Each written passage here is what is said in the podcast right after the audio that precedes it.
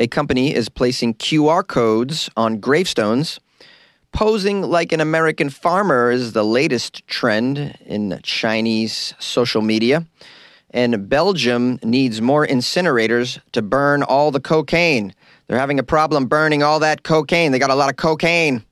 These are the weird stories for Wednesday on Weird AF News, the only daily weird news podcast hosted by a somewhat funny comedian. I'm funny on some days. Let's hope today's the day, guys. Buckle up.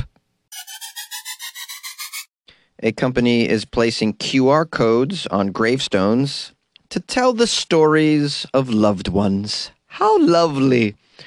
Grieving friends and families of deceased loved ones will now be able to tell the story of those who passed away with videos and pictures. Thanks to a company which developed the idea of placing QR codes onto gravestones. The company is from Cork. Uh, it's called The Story of. And their aim is to work with families to create a fuller picture of their deceased relatives, as the limited space on a gravestone puts restrictions on how much of a person's life story can be told on the piece of stone. Now, compiling a series of photos and videos about a person's life, the company will create a web page that is complete with the person's life story and can be accessed via a QR code placed onto the gravestone. Uh, yeah, you got to imagine with technology, we were, we were going to go here eventually. Uh, you scan it with your phone, and then right there, you can find out what the person did. Maybe on my grave, there'll be a video of me doing stand up. That'd be pretty cool. Maybe my podcast will come up you know, all 1 million episodes. yeah, listen, I'm doing a million episodes before I die. That's my goal. I'd imagine if you push this even further, maybe a hologram could pop up of the person. That would be dope. If there's like a hologram of me doing uh, stand up, or uh, maybe like a hologram of me in the closet recording the podcast. All right, this is stupid. Now, they interviewed the founder of the company, The Story of, which is making these QR codes. It's Judy Russell. She's in Cork, Ireland. She has a quote here. Well, around 60 million people on this planet die each year. And for the most part, their stories, their advice, their personalities die with them. Capturing all of this would have a very positive impact on different groups. You see, when older people are given space to reminisce on their lives, it can be a huge benefit to their mental health. Studies have shown that when children learn family stories, it creates a shared history strength, strengthens emotional bonds and helps them make sense of their experiences when something senseless happens, such as a global pandemic, you know? I don't know why she brought up the global pandemic. Maybe that's the number one killer in Ireland. In my country, the number one killer is uh, people shooting others at Walmart, unfortunately. that's what's going on here. Uh, I agree with Judy, though. Uh, sharing family stories with children creates a shared history, and it's just marvelous. I mean, how many times are you dragged as a child to visit the gravestone of a dead, a deceased relative who you didn't really know? And it, it's just hard to be emotionally invested in those moments. So I would love this. Um, I'm wondering, do you have to watch an ad before you see videos and pics of your relative? That would annoy me. I mean, there's always the concern of hackers as well with anything like this. Imagine you go and visit your your grandma's grave on her birthday and you, you scan it and instead you get porn or something. That's gonna be, uh, you know, someone could do that. I assume. I would like to use my QR code to offer people maybe like a rebate at Dunkin's. Yeah, you scan my grave and you get a dollar off a large regular. The latest trend among Chinese influencers is posing like American farmers. A woman wearing denim overalls sits on a straw bale against the backdrop of a wall of hay. Two girls lean against a wooden fence on a seemingly boundless grassland. A man in a full out cowboy outfit poses with a horse standing behind him.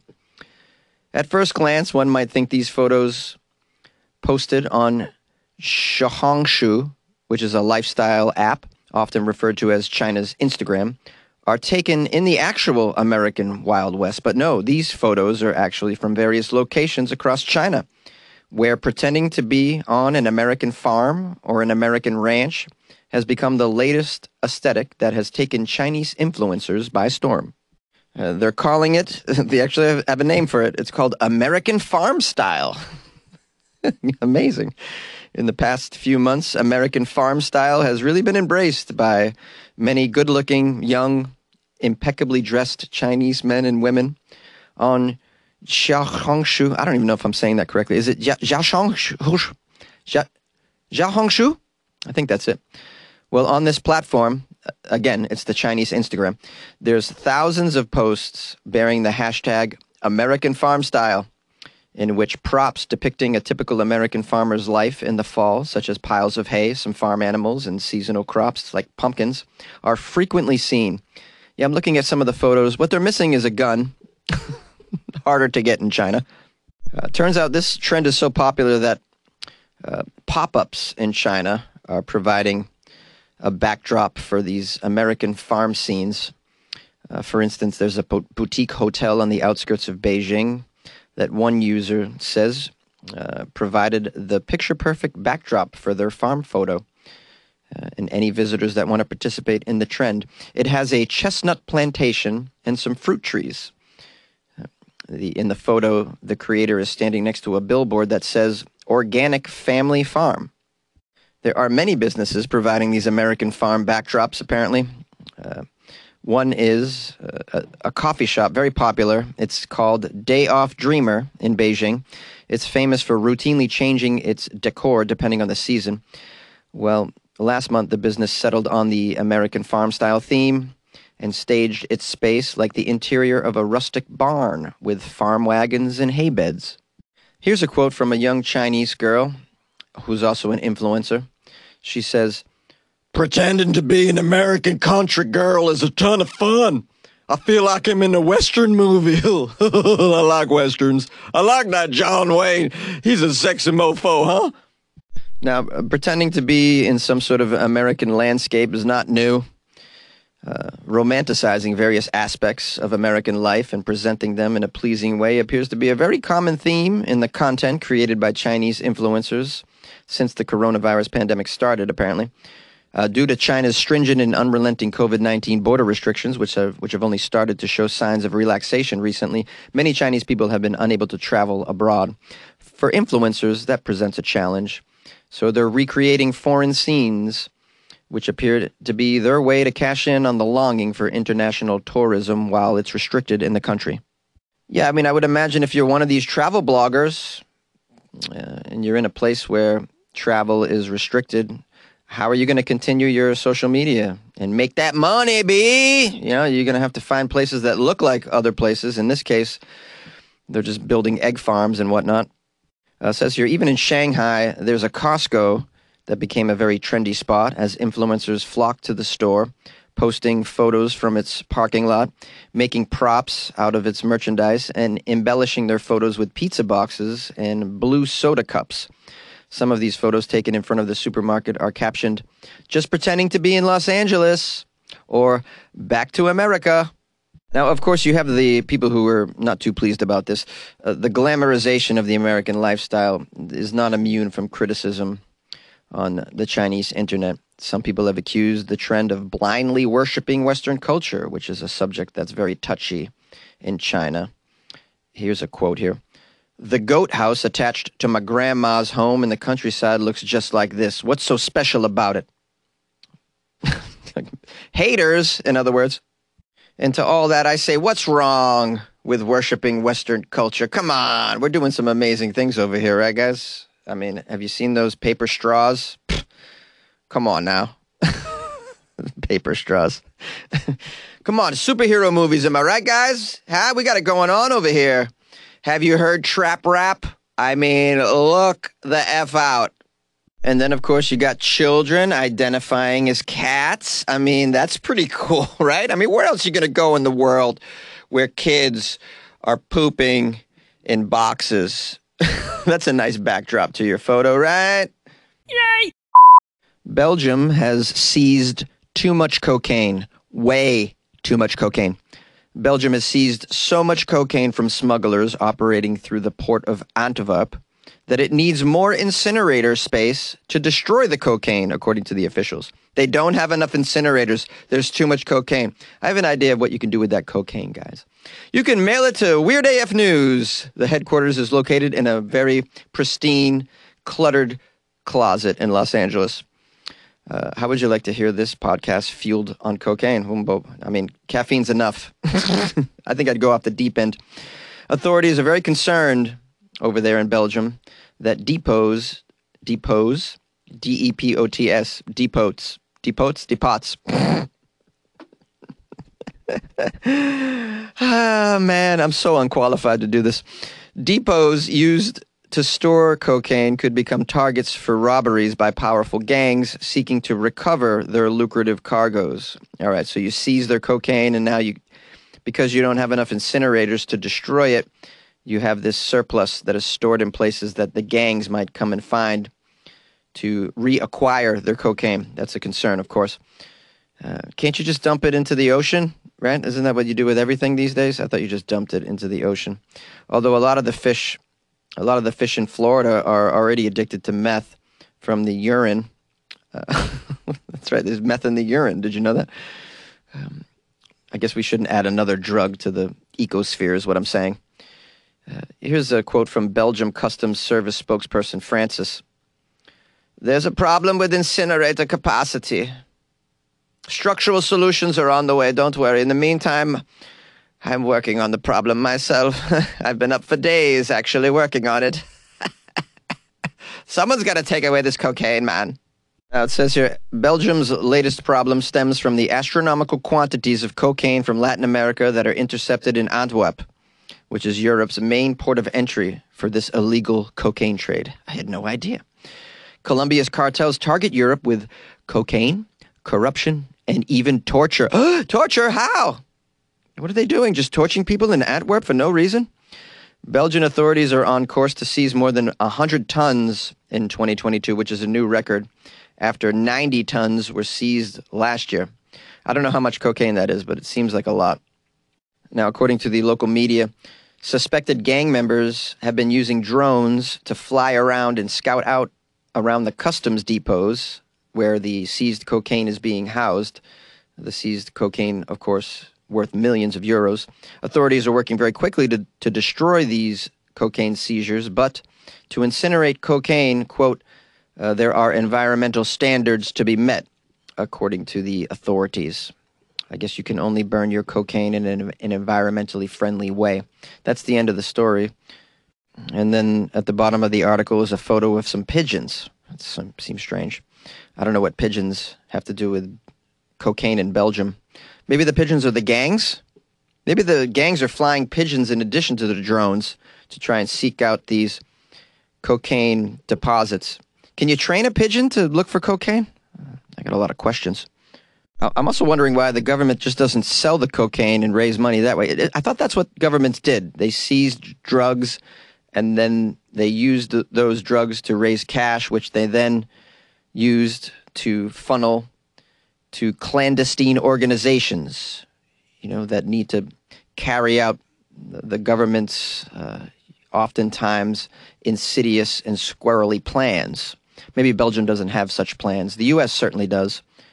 I love how in the same story I can't pronounce depots, yet I use the word clandestine. Just came out of my brain. If that's not evidence that I have multiple personalities, I don't know what is. We may never get this weird again. How are you today, my lovelies? My cuties? You smell nice today. I can smell you. Oh, you guys really put on deodorant for me? I appreciate that, guys. Thank you. Thank you. I don't smell so good. Kind of partying for a couple of days. Come on, it's the holidays, guys. You know the deal, right? Who's with me? Come on. Sweet potato, lots of cannabis. You know the deal. Uh, happy Thanksgiving to everybody who celebrates it. Uh, I'm going to see if I can do an episode on Thanksgiving. We'll see how I feel. Why the hell not? Why not do an episode on Thanksgiving? Maybe I'll do something fun, something weird, unlike the typical uh, podcast episode. Maybe I'll just record myself eating the skin of a turkey for 10 minutes. That might be fun, right? Singing Thanksgiving songs. I don't even know if there are Thanksgiving songs. Are they? If you guys know of a Thanksgiving song, please email me like a link to it on YouTube or something. Funnyjones at gmail.com. I want to get just inundated with Thanksgiving songs. Uh, I have a, a lovely uh, gift that was bought me. It was coffees from a listener with a username McGillicutie. McGillicutie, that's pretty cool. McGillicutie bought me coffees off my website, weirdafnews.com. That's a great place to go if you want to support the show. And McGillicutie wrote a nice note with it. Um, Whoever drinks beer, he is quick to sleep. Whoever sleeps long does not sin. Whoever does not sin enters heaven. Thus, let us drink beer. A quote from Martin Luther, apparently. I love that. That's great. We should drink beer. I drank a lot of beer. Uh, and it wasn't quality beer, so then, you know, I ended up the next day in the bathroom for quite a while. You know how that happens. I call it uh, the Coors Light uh, Avalanche. I had the Coors Light Avalanche yesterday. Just terrible. So then I moved to mixed drinks last night. Nice, uh, some bourbon. It was very good. And I ate some lovely food with some friends because I had what's called a Friendsgiving. I recommend it. It's it's a lovely time, lovely time. Friendsgiving. I got a a Patreon who increased their pledge. You know, like you can do that. Did you know if you're a member of the Patreon, you can increase your pledge? Like let's let's say you're doing two bucks a month, you can increase it to five bucks a month. You know, because you love me more this year. I don't know. Anyways, big shout out to Amira. Amira is a, a wonderful person doing wonderful things. We've had some email interaction. She's great. So she increased her pledge. So I want to give a big thanks and a happy holidays specifically to Amira, which is lovely. That's just lovely. Uh, what else? Oh, I got a terrible review on Amazon. Should I read it? Oh, I feel like this outro is too long. I'll read some of it. It's Professor Echo wrote me on Amazon. Here's the review. It's called "Host Could Use More Comedy Chops." I love it. Uh, I, I, would like to know if Professor Echo has ever made a dollar doing comedy. Yeah, I, have made a lot of dollars doing comedy, so I think the industry has already made the decision that I do have comedy chops. But okay, I guess you're welcome to your opinion. Uh, here's what I'm grateful for: that Professor Echo gave me two stars instead of one. So Professor Echo isn't a isn't a total jerk. Uh, Professor Echo wrote, I decided to cut back on my earlier posted review, which was overly harsh. The idea for this podcast is great, but I just think the dude needs more practical experience in comedy. Good one. okay. Being funny doesn't always come overnight, guys, no matter how big a cut up a person was on the school playground back in the day.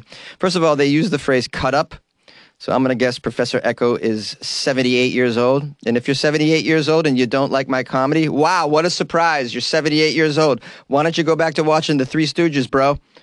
Professor Echo has advice for me, though. Professor Echo, who I assume has never get, gotten on stage and made anybody laugh, has advice for me.